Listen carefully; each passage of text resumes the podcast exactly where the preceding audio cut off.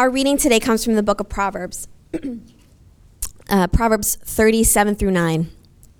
Two things I ask of you, Lord. Do not refuse me before I die. Keep falsehood and lies far from me.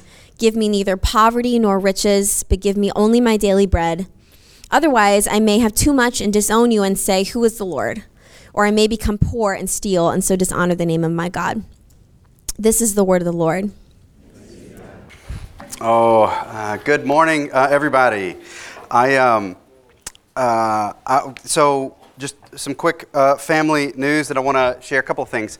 Um, so yesterday, uh, Lisa and I celebrated 17 years. Uh, really, really excited about that. The, the, and, and one of the things is we were really reflecting on is just sort of there's different eras of, um, of our life together. There's the time that we spent in California, the time overseas, the time um, uh, in Memphis, and, and then here. And that this has just really been, you, guys have loved us well. We've, I can't um, thank God enough for the community into which um, the Lord has placed my family and I. And so I just want to say, say thank you uh, and continue to pray for us um, uh, that um, whatever story and whatever journey God continues to have uh, for us, that, uh, that we would live well together, that we would love well together. And thank you guys so much for, for the ways that you, that you love us and, and care for us. So um, just, wanted to, just wanted to say that and um, try and get some husband points for acknowledging a wife in a room full of people. Um, because that's my wife's love language it's not really. Um, I, um, I, I, the other thing that I just want to say is that, uh, is that I'm just genuinely excited to be here with you. Uh, I, I, love coming here. I love being a part of this community. I love uh, just a room full of folks. Now, some of this is uh, certainly uh, being an Enneagram 7. Uh, I love sort of collections of people and being a part of it. If you don't know what an Enneagram 7 is, you can jump into the Enneagram seminar that Justin Fung is leading and you can sort of understand all of that. The other side of this, though, as an Enneagram 7, I'm also an introvert, which is really an interesting combination. So I'm really glad to be here. And then once service is over, I retreat and lock myself in a room all by myself so I can plan the next gathering uh, with uh, all of my friends and, and family. Um, it's sort of the tortured uh, life of an Enneagram introverted 7. Uh, but, but, but more than anything else, like really just my excitement to be here is more than just sort of um, how do I get to see friends? How do I get to see folks that are encouraging me in my own journey of faith? How do I get a chance to encourage you in your journey of faith? But also to watch the excitement, the ways that you uh, care for one another in the midst of this journey together. Uh, but I also have to say that, it, it, that the Lord has really been stirring this uh, peace in me, that it's more than just m- my excitement about you being here or your excitement about some others being here, but that there is another, uh, another one that is here with us, and that's the work of the Holy Spirit, that the Spirit is here with us, that as we gather to turn our face and our gaze towards God, and for us to together remind one another of the goodness and greatness of God, His great love for us that was poured out on the cross in Christ Christ, his uh, invitation to us to say, listen, there is life for you. There is a, a real living for you that's made available. And so, even as much as I love gathering here and as excited as I am just by the way that God has made me, that more than anything else, I want to be excited by the fact that the Holy Spirit is here. Now, let me also confess something else to you. There are days where my highest expectation for what happens today, and I'm embarrassed to share this with you, but my highest expectation for what happens today is that, like, I, I don't make a mess of the Word of God, that, I, that I, my sermon is good, and that the technology works, and that the drapes don't fall down. There are some days where that's my highest expectation, I'm embarrassed to say. But the Spirit has been working on me and saying, Your, your expectations are just too low, son. It's like, it's like this over the last couple of weeks, he's been coming next to me and saying, Your expectations, they're just too low, son that I'm with you in the midst of you as you gather together, as you gather around the table, and the blood and the wine, the, the, the bread and the juice, and remember all of the ways that I'm proclaiming to you my goodness and my love for you. Your expectations are too low, that there is new life that's being extended every day, including on Sundays when we gather together. Like, leave the other things to me and just trust that the Spirit is at work in people. And so I just want to say that as we gather together, I want to be one and be one with you that has a high expectation for how the Spirit may move.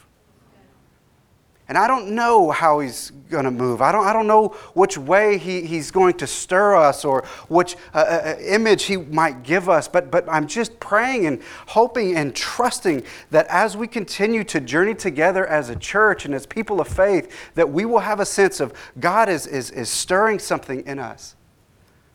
And, and I want to enter into this space to say, God, what, what would you do? What would you want to say? What, what are you, what, and what, what might you want me to say to someone else in this space? And so that's just, I, uh, just an opening profession and confession of myself to say this is, this is where I've been, that there are days where my expectations have been too low, but I don't, I don't want that anymore. That I want a sense of how God is moving in us, how He's moving in you. So I just, let me just pray again as, as we turn into our text. So, Spirit, you, you are welcome here.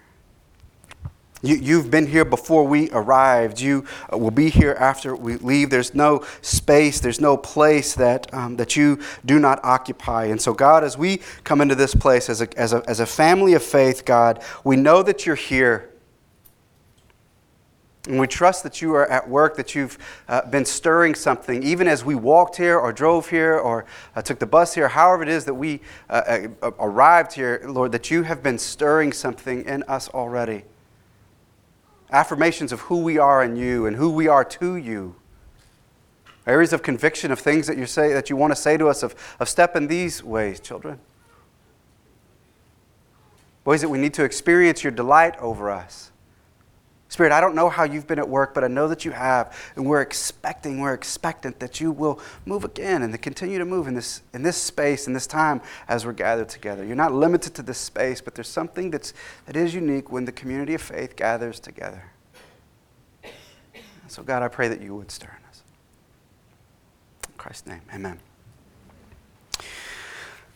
For the past uh, couple of weeks, uh, we've been um, in a sermon series called Everyday Battles, where our aim has just simply been to say, what does it mean for us to uh, push through and push into just the everyday struggles of, of life? Lisa started off the series uh, a couple of weeks ago by talking about disappointment. She talked about uh, uh, just what do we make of the sense of, of, disappointment that we experience, whether it be disappointing situations or disappointing circumstances or disappointing relationships or even being disappointed with God or with the church? What, what meaning do we make of our disappointments? And then how do we find a way through it, whether it be a season of disappointment or an experience of disappointment? Justin Henry, our, our pastoral fellow, he preached a, just a really moving and vulnerable sermon about doubt last week. He reminded us that doubt and faith that they actually can grow in the same field, that one's not mutually exclusive of the others. And while there are times where we would doubt ourselves or we would doubt others, uh, uh, that one of the things that anchors us is uh, God's love for us and that that grows even in the midst of doubt as well. And for both Justin and for Lisa, they pointed us towards the sufficiency of, of Jesus in the midst of these everyday battles. That Jesus and the, the, the, anchoring nature of Christ, the meet the challengedness of Christ, uh, uh, is the one that helps guide us through whatever the battles that we face, whether it be with doubt or with disappointment. Sometimes there are things which we battle, and there are other times that there are just seasons that we walk through, which is a form of uh, resistance and battle on its own. Today, I, I want us to, um, to discuss a, a, very different battle than doubt or disappointment uh, in many ways. Um, and I, I, would say that it's actually a battle that probably every single person in this room um, has to face. And it's our battle with money, with, with our financial lives. Now, um, I want to acknowledge kind of right from the start that there can be, um, though not always, a, an uneasy history between the church when we talk about money. Um, I, I, sort of jokingly referenced in our, in our pre service meeting, I said, I'm going to be talking about money. I'm going to come to the church and say, I don't have a jet yet. What's wrong uh, with this situation? And, uh, you know, we, we, uh, we, we're going to pass the plates a, a few times uh, at, the, at the end of this. And, like, even when I say, like, there's this uneasy laughter, like, uh.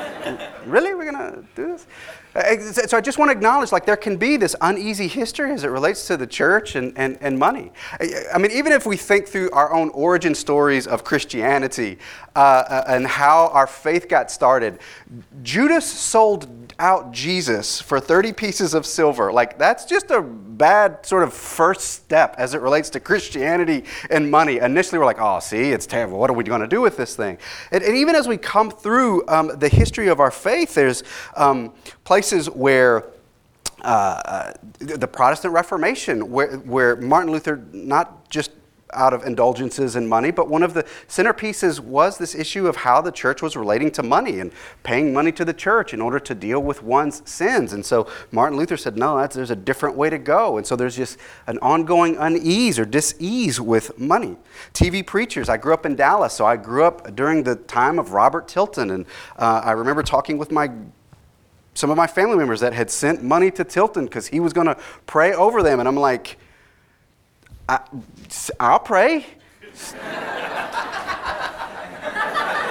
Send some to me. You know, like I just so I, I, grew up in this city that was really wrestling with how does the church actually relate to money and other millionaire preachers that amass wealth and uh, just multi-million dollar houses and jets and lavish lifestyles that seem just contrary to the simple ways of Jesus.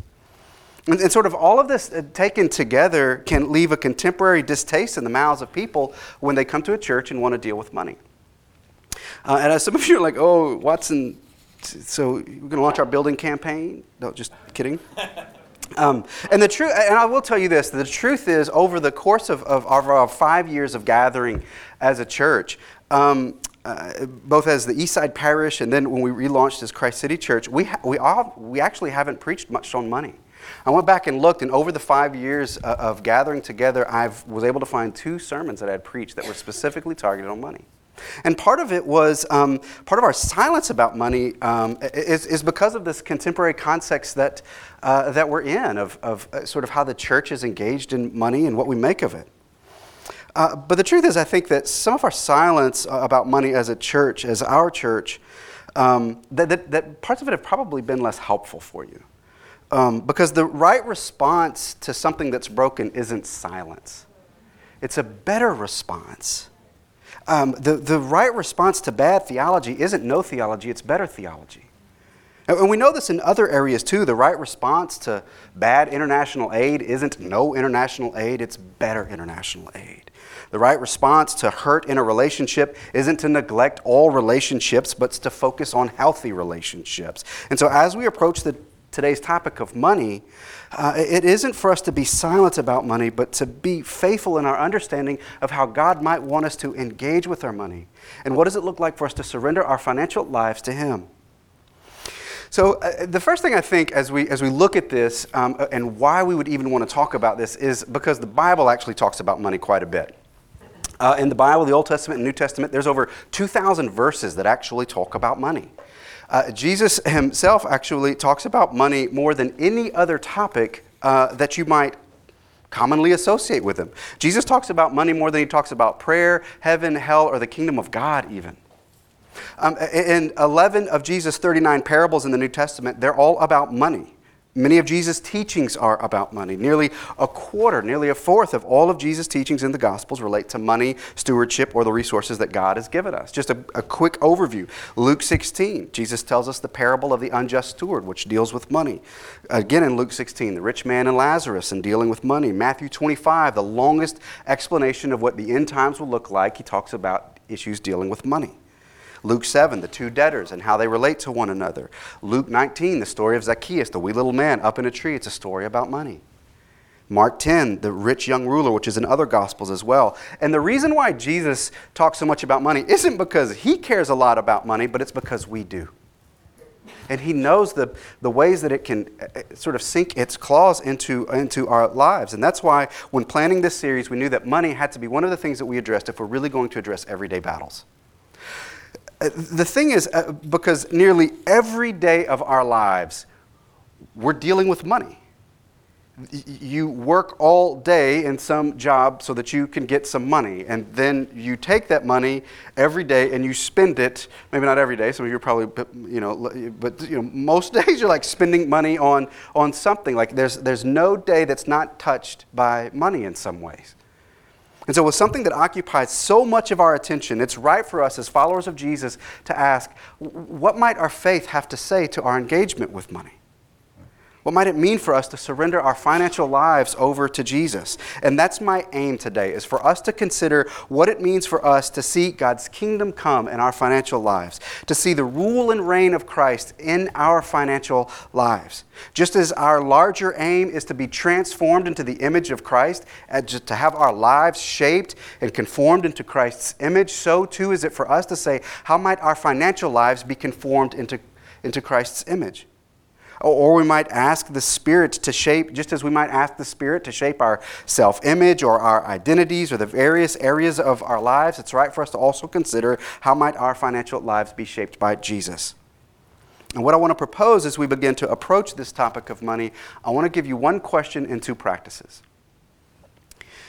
The question that I want to pose to you is this What story do you want your money to tell?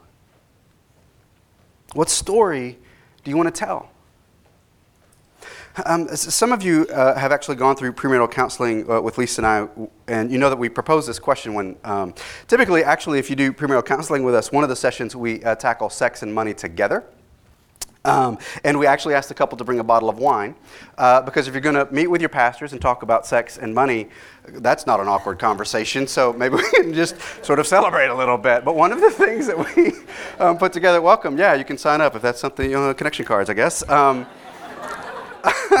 can't wait. Uh, it's, it's, uh, we have that one session three just before the wedding day. Um, but it's one of the questions over, over the course of your life what story do you want your money to tell? Uh, now, listen, I know that there's some exceptions, um, even, in the, even in the room of, of what I'm about to say, but, but I want you to hang with me for a minute. The, the vast majority of us here, over the course of our lives, will actually earn a good amount of money. Some of us will earn, over the course of our working lives, some of us will earn tens of thousands of dollars.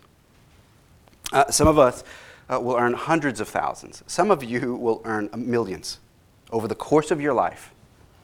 And whatever the amount, whether you're in the tens of thousands or whether you're in the millions, the question is the same. What story do you want your money to tell?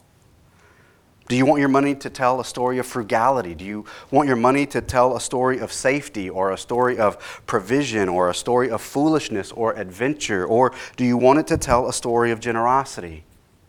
What, what story might you want your money to tell? And the thing about this question is this if you don't have a story that you want your money to tell, your money will tell a story for you. Or just state it a different way if you don't have a plan for your money, your money will have a plan for you. And that plan is not going to be a good one or a healthy one. As Macklemore cautions, make the money, don't let the money make you. and there, appreciate it, man, I'll take it. Um, uh, two uh, friends and kind of older saints that, uh, that I've learned from over the years, Tom and Christine Sine, in their book, uh, Living on Purpose, they write an exercise in this book. And they said, if you were to write a letter to yourself on your 70th birthday, explaining how you sought over the course of your life to express your faith in your use of your time and your money, what would you write? So, thinking about at your 70th birthday, what story would you want your money and your life to, to tell and sort of backing into that, reverse engineering into that. What do you need to do now to live uh, into that life that you dream of? And that dream uh, will actually have financial implications. And so, what do you need to do with your finances now? The question of what story do you want to tell, it prompts the next of what do I need to do to live into that story that God is drawing me into. When uh, Lisa and I started dating, she had this phrase that she would use. It was sort of a, a, a, kind of like a motivation to herself, although it served as a conviction for me. She would say, "You will not become, you will never become what you are not now becoming. You'll never become what you're not now becoming." And so, if, if I say that I want to um, become an amazing writer, and I'm not writing, that you say it's never going to happen. And it was a, a, a prompt to say, so begin now. Maybe you can't begin in its fullest expression now, but begin with the first step now. Um, stated differently, uh, Pulitzer Prize winning author Annie Dillard, she would say it this way How we spend our days is, of course, how we will spend our lives. And I think that as we approach an answer to this question of what story do we want our money to tell, I think Proverbs 30 uh, gives us a, a bit of guidance.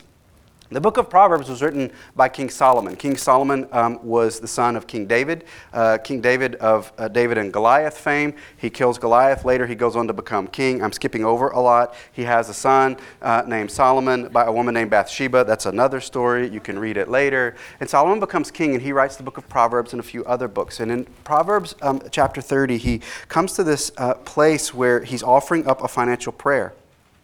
He says, Two things I ask of you, Lord.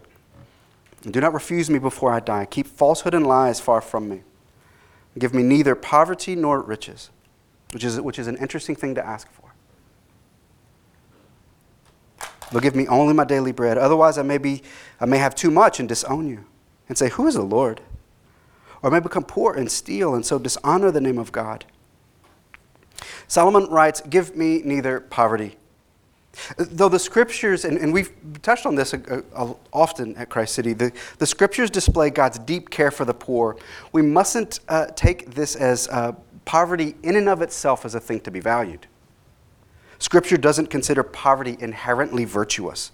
And though God cares deeply for the poor and is especially keen to ensure that those who, have, uh, uh, who find themselves in poverty are cared for uh, and are invited into the community of faith and in equal standing with anyone else in the community, the scriptures go to great lengths to say that, that there is a preferential option for the poor. That because the poor are often the vulnerable to the whims of the wealthy and depressed by those into power, yet in all of it, being poor in itself is not inherently virtuous. He says, Give, me neither poverty nor riches. On the other end of it, Solomon says, he looks in the other direction. He says, Don't, don't give me riches. And this stands in opposition to the belief that possessions are always a sign of God's delight, his blessing, or his favor. And this is the anti prayer for the gospel of prosperity that says riches are a demonstration of God's favor and poverty is clearly a display of God's disgust. It's into that place that the scriptures say no. That's not the case.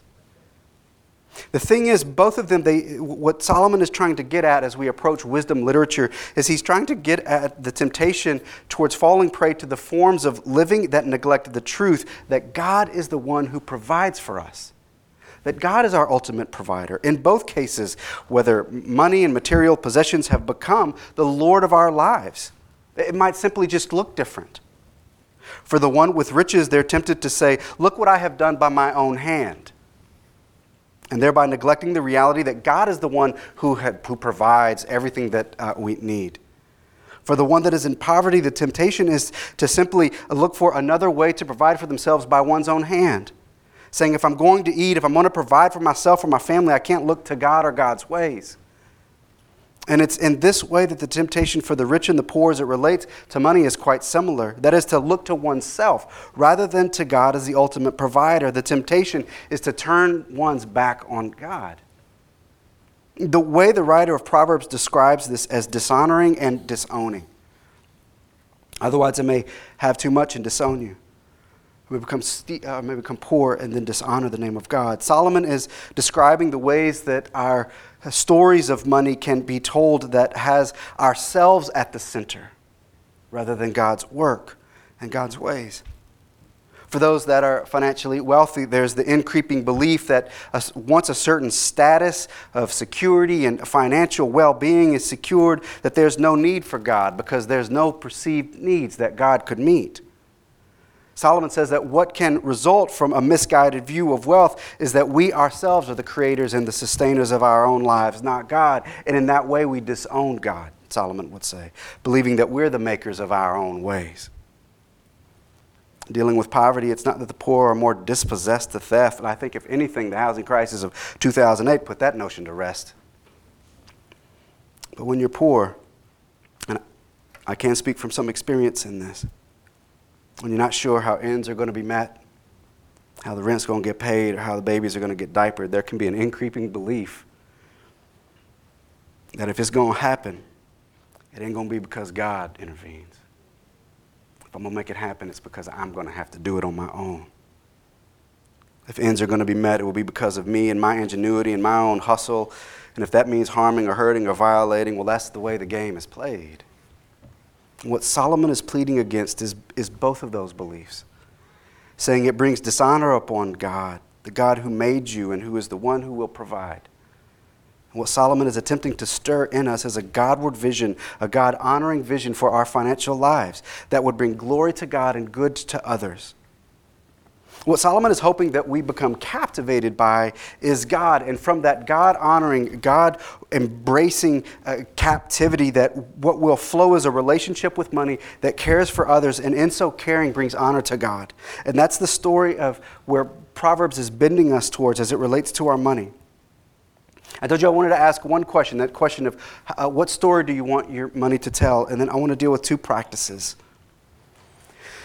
The two practices I want to touch on as we aim uh, to have our financial lives surrendered to Jesus is uh, discipline and generosity. Discipline and generosity. Um, I want to tackle discipline first. Now, for some of you, as soon as I mention discipline in the area of finances, I know that some of you may recoil. And there's some, uh, my sense is that there's, uh, that there's a few reasons for that. Um, having logged some time caring for you and, and, and praying with you and journeying with you uh, through this, my, my general sense of why we might recoil when we discuss discipline and money is because of shame. Um, shame can show up because there were times that uh, we were either foolish with our money, we made financial decisions that, if found out by friends and family and peers, that frankly we would be ashamed of it. Shame can show up also uh, uh, because there were times where um, we were incredibly vulnerable. Uh, vulnerability was, was actually forced on us, um, either by seasons of unemployment or underemployment or illness or economic oppression or injustice. And we ended up in a terrible financial position. And so, talking about discipline with our finances, it raises pain for us because there was a time where maybe we wanted to be more disciplined, but circumstances were stark and survival was the discipline we had to engage in. So, for whatever reason, either because of things that we did with our own hand or because of things that were forced upon us, because of circumstances and situations, when we talk about money, when we talk about discipline, just it stirs up shame. And what I want to remind you of is that Christ always gives honor for shame. He always gives honor for shame. That you are a daughter and a son of God. That, that you're honored, that you're loved, you're delighted over. Full stop. That whatever has been your story, that what I want you to know is that God loves you and that there is no shame within the family of God. With um, discipline, um, just three quick things under discipline um, that I want to touch on. And this is, this is a bit more practical than maybe oftentimes we, we can get with this. But under discipline, I want to talk about budget and debt and community. With budgeting, um, got to have a plan. Budget's just another name for a plan. Uh, you have to have a way to know whether or not that the story that you want to tell with your money is actually being told with your money.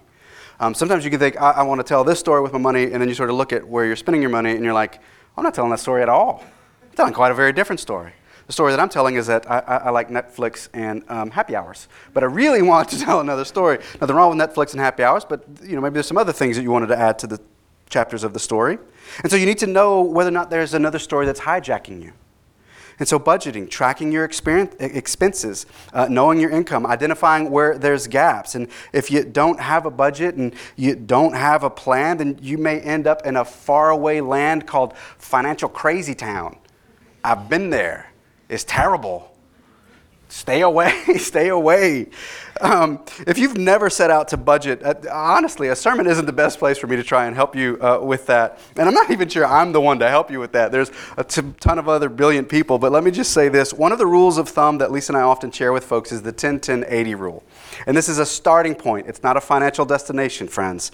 Um, and the basic budget frame says that you save 10% of your income, you give 10% of your income away, and then you live off the 80%. Now, I know that there are some of you in the room that have master's degrees and PhDs in economics and finance, and you're like, saving 10%, that's reckless. You should save 15% in retirement, and then you should have three months' salary savings in the event that you lose your job. I get it. Cool your jets, man. Like, we're just sort of first things first. We got to start somewhere, and it's a starting point, depending on your situation, so be gracious with yourself. And remember the story that you want to tell. Remember the story that you want to tell. Just real practically, one of the tools that Lisa and I use to help track our expenses and develop our budget is an online tool called Mint. I'm going to mention a few tools. They'll all be listed um, in the notes of the podcast. That'll be posted later this afternoon. Let's have a budget. Debt. That's a tough topic, particularly for those with, with school loans or school debt. And I understand. I went to grad school twice. I understand.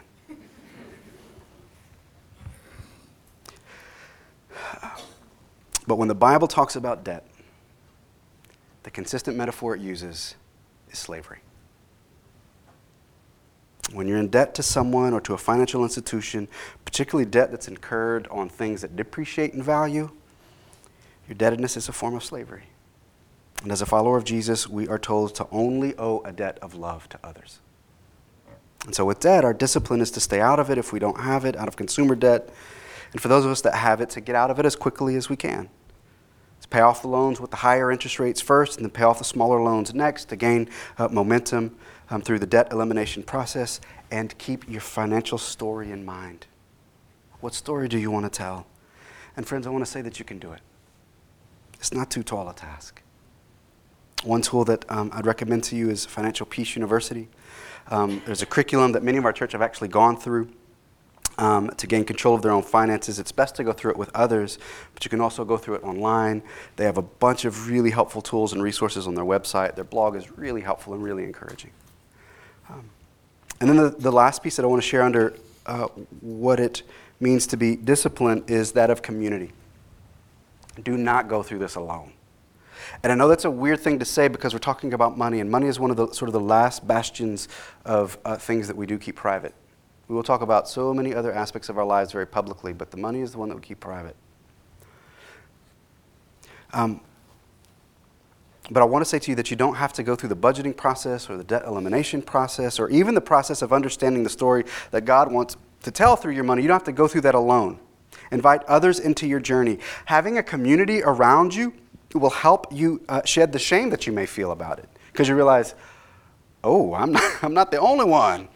You're not. All of us are more broken than we want to show on Sunday. Community can serve as an encouragement when the budget feels hard or tight, and community can help hold you accountable to the steps that you sense God leading you to take. Now, and look, let me say, I am not standing up here as a, as a paragon of financial stability in front of you guys. I've shared with you my, in different places my own story as it relates to finances and how I just made a wreck of my financial life in my 20s. And what happens to me there was that there was a community that came around me and helped guide me forward. Once it was exposed about where I was, they came around me and said, The Lord is your light. Here's your way forward. We'll walk with you through establishing these things.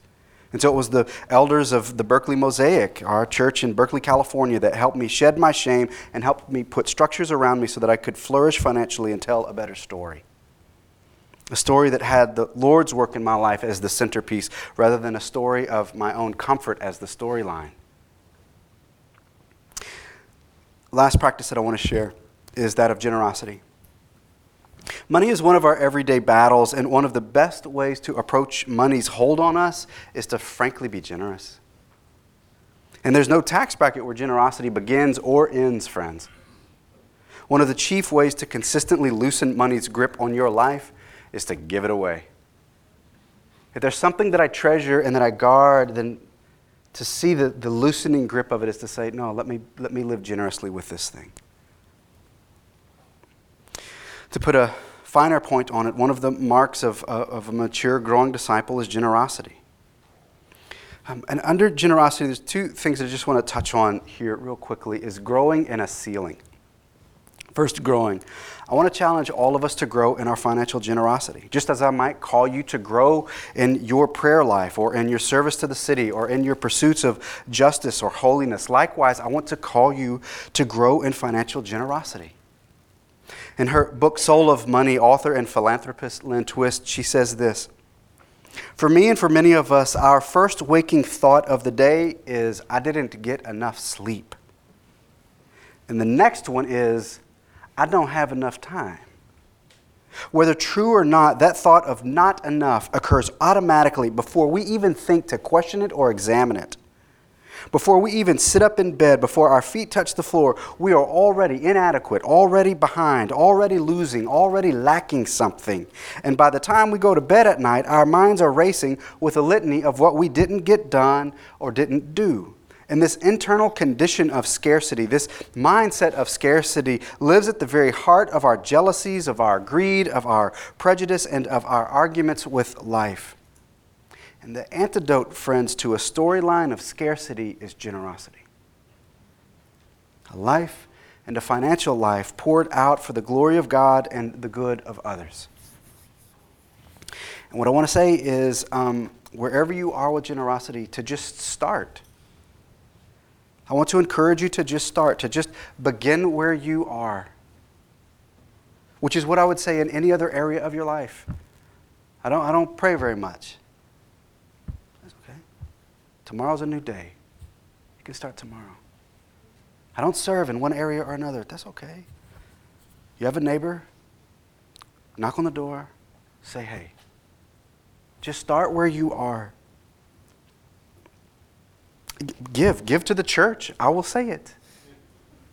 We have more vision than we have money, which is a beautiful thing, even though we're in a great space financially as a church. But what it means is that there is ministry that God still wants us to do, that He wants to do in us and through us, but we don't have the money for it, but we're praying by God's work that, he, that it would happen. Give to organizations and ministries that are faithfully caring for this city and this world.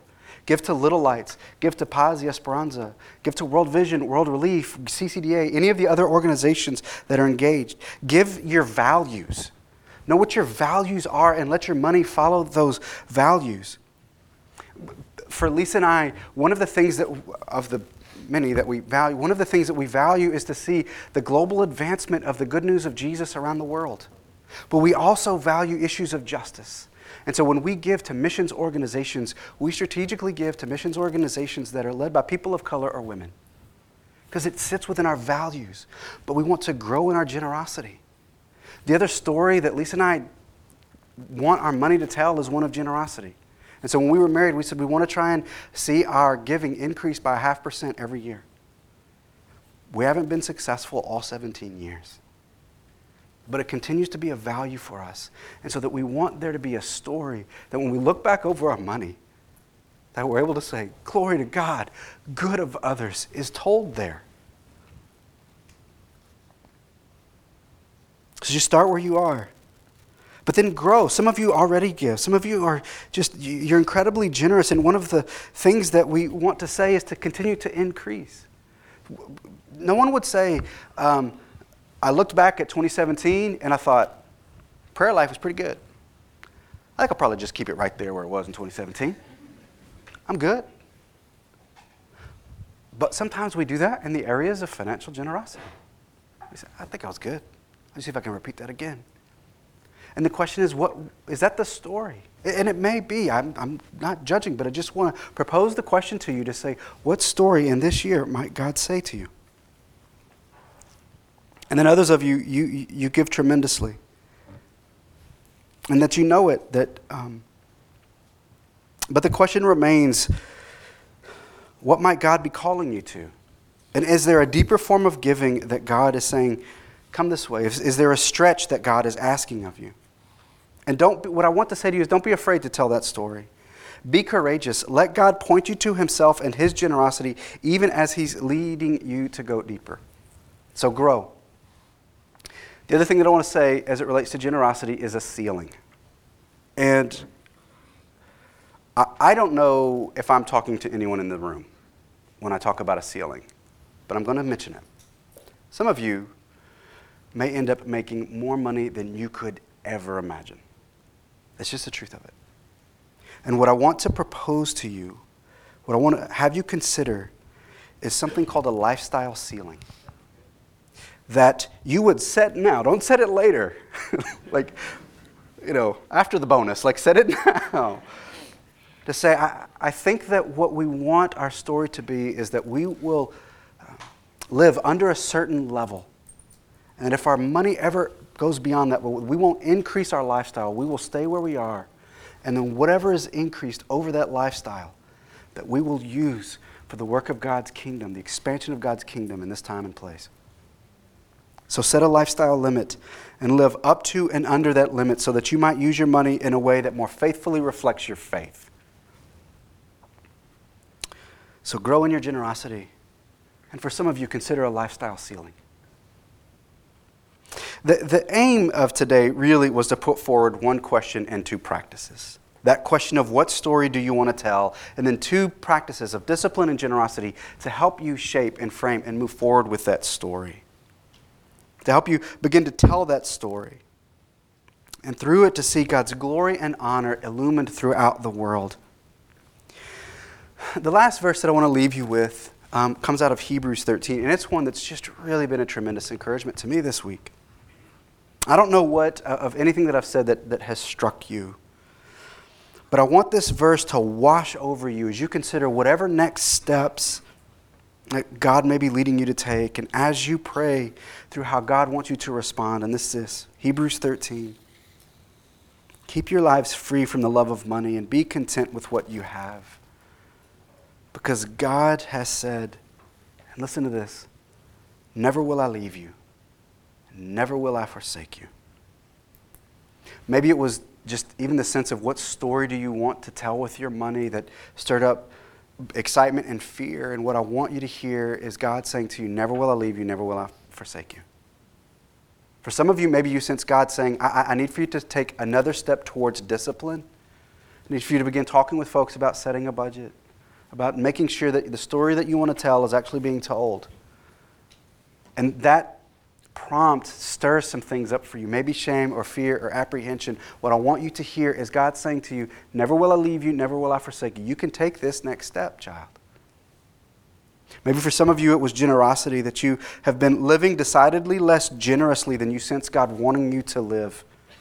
And maybe you're just fearful or full of uncertainty about what that means, but you sense growing in generosity is the step for you. What I want to say, what I want to, to meet your hesitation with, is the words that Jesus would say to you Never will I leave you, and never will I forsake you. I'm with you, child. And so, whatever the Spirit is stirring, know that you can step forward with Christ every step of the way. And as we look at the everyday battle of engaging our money, that Jesus is standing at the ready saying, I'm with you. I'm never leaving you, and I'm never forsaking you. Let me pray for us.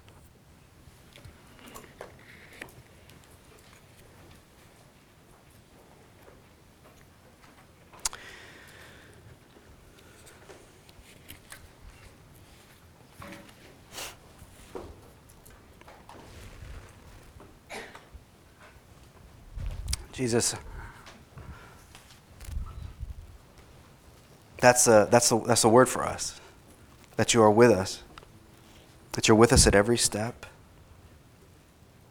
that you're with us at, in, in, in every adventure, you're with us in every stretch, you're, you're, you're with us in every situation.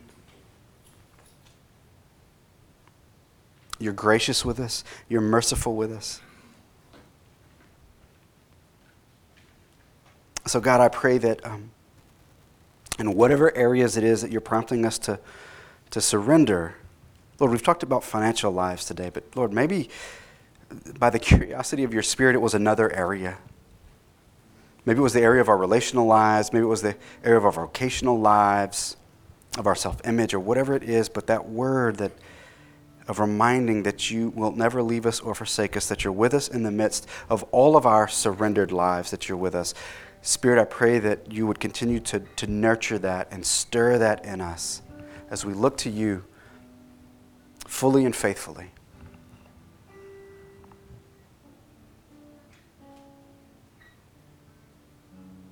Spirit, I pray that your, that your presence would wash over us. God, that you, that you would form us into a courageous people. That you would form us into a generous people, a disciplined people. But more than anything, that we would be a people marked by the presence of God with us. Holy Spirit, move in us. Direct us and guide us. By your gentleness and your strength. In Christ's name. Amen. Amen.